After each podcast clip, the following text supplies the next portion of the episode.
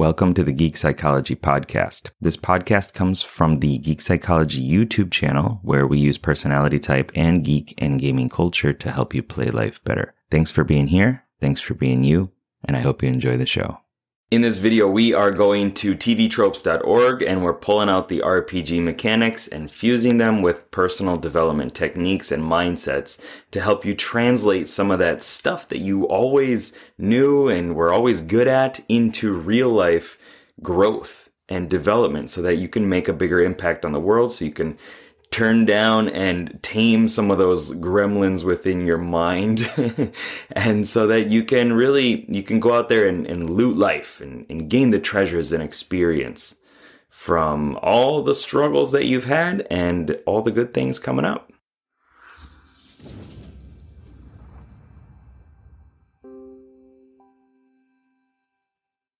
Awesome but temporary so this is like when you find that sword that just has like this, this, so much better stats than all your other stuff. And you're like, this is amazing. This is so good. Like this is, I cannot get anything better than this.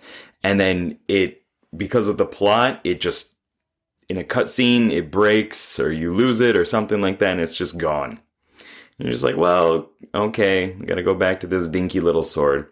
I also think of it like, um, when you're when you're gonna fight a boss and like that the boss comes in the the big bad guy comes in and just like destroys everything and you're like there's no way that I can get to that level.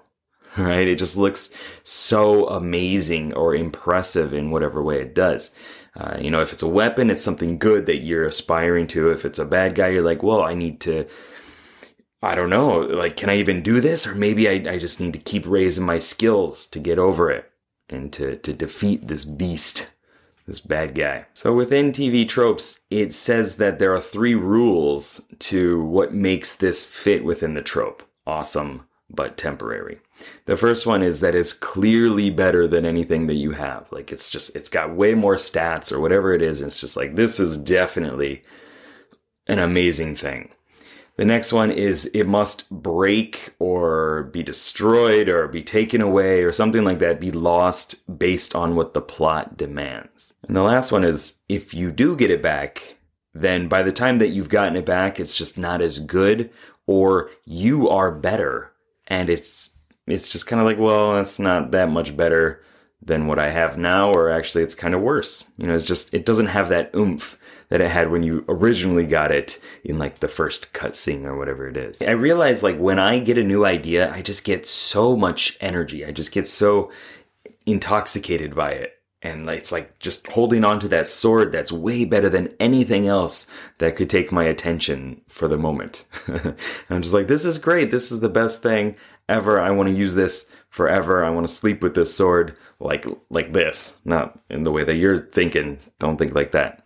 Um, but I just I want to like hold this forever. This is my baby. This is the oh. There's another one. Ooh, look at this one. This one's pretty nice. Let me go pick up this sword, and then you're like, oh, I lost that other one. But this one's so much better. Like, look at this. It's got all these look colors and stuff and fire. I like fire on a sword. That's pretty cool. You know, it's just constantly bouncing back and forth between these ideas. In my life, as a perceiver in the Myers-Briggs system. This is someone who, you know, gets that quick energy, like when they get a new idea or get a new task or something like that, like, oh, this is great. I'm going to do it. I'm going to go all out. I'm going to lift all the weights all day, every day. And then it just kind of like fizzles out. And then right before the deadline, you're like, okay, gotta get it done. And you just put in all that energy again. And it feels kind of good, you know, which is part of the reason why we perpetuate it, why we keep it going. And there are just so many things that are attractive about picking up a new idea or a new task, doing, doing something different, changing things up, going to a new place. Like it's exciting because all these things that emerge are going to be new and entertaining and they're going to teach you something about yourself too in the process. Like, how did I deal with this new idea? How did I deal with this new situation, these new people? Right? It's, it's exhilarating. And it does, it really does teach you about yourself and helps you organize what's going on inside you, whether you're a feeler and you're trying to organize your, your values and your parts within you, or if you're a thinker and you're trying to make sense of the world and like, how does all this information fit together? Like, because if you can put it together, you can take it apart. And if it can be put together, then you can take it apart, right? And you can translate that onto different things, right? So it's just all this engaging energy when you find that new, awesome, but temporary sword. The key here is to understand that a lot of this stuff is temporary.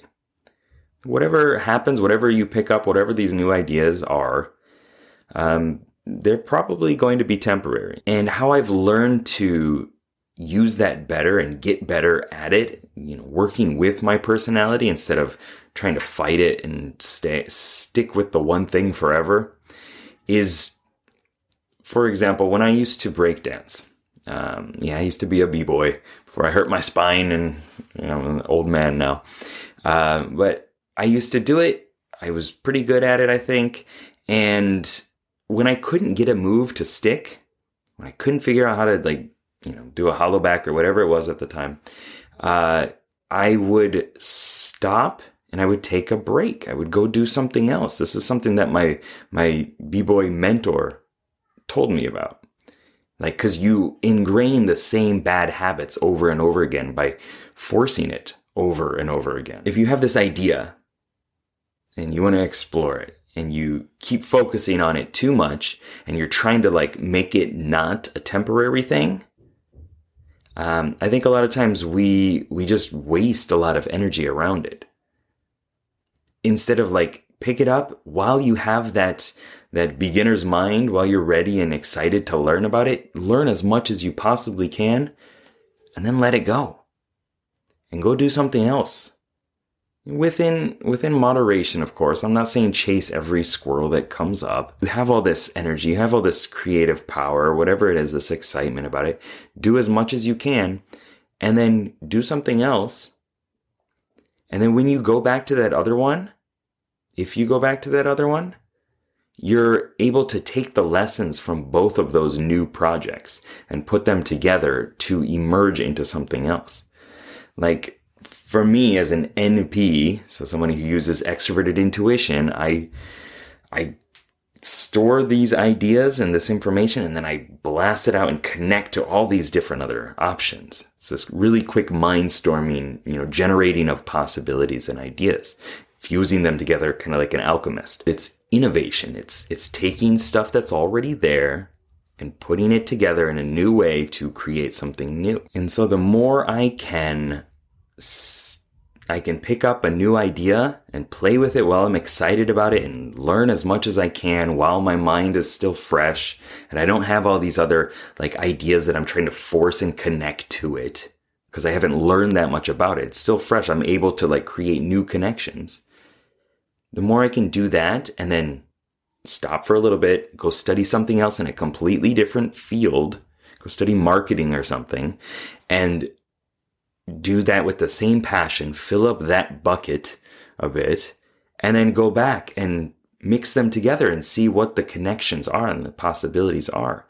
The more exciting it is, and I feel this is a way of not being upset when you lose that awesome but temporary weapon or buff or whatever it is. Like, cause you're just, you're able to, to fuse it with the other things that you've just studied and learned about and keep that passion going because it's always going to be a bit new and fresh. So to summarize that just a little bit, when you get excited about something, good, get excited about it. Enjoy it. You know, take on that, that creative energy, uh, or engage in the moment and really like feel the joy of being alive and, and picking up this new thing. And then switch to something else when it starts to get a little bit boring or tedious intentionally. And go study something else, go do that, use the same fervor, the same passion, and then go back and reevaluate like, was this thing really that good? It's not really, it's not that amazing right now. Okay, well, you know, what did I learn from it? Take a couple like glimpses, take a couple insights, and bring them to the next project and the next passion. You know, you don't need to like force it. You don't need to say, I'm going to stay with this thing for the rest of my life. You don't need to, you know, be upset about yourself for wanting to change tasks. As long as you do it with intention and with the right amount of control. Like certain things in your life, you do need to have that, that control around, right? Like in work, you might have to just suck it up sometimes and do it, and that's fine. You just gotta, you know, work with it. So anyway, that's where my mind went with Awesome But Temporary from tvtropes.org. And I want to know about you. What did you think of when you either read the article or heard my little brief introduction on it? And any insights, any comments, questions, anything like that, please put them down below in the comments. All right. If you want more videos like this on personal development for gamers, you can check them out over here and more on personality type over there.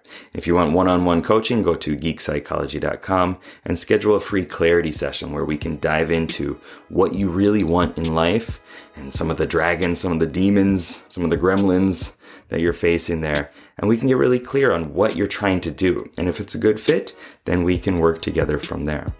All right. So keep up the lifelong questing. Good luck. Have fun. Peace. Thanks for listening. And I hope you got something out of it. I know that by listening to this podcast, it means that you're ready to take your life to the next level. And I'm so excited to help you do it. Whether you're struggling with anxiety, lack of motivation, or you're just looking for your spark and purpose, I have many courses and a one-on-one coaching service available to you to help you get out of your own way and be happy. So head on over to geekpsychology.com to get started. See you there.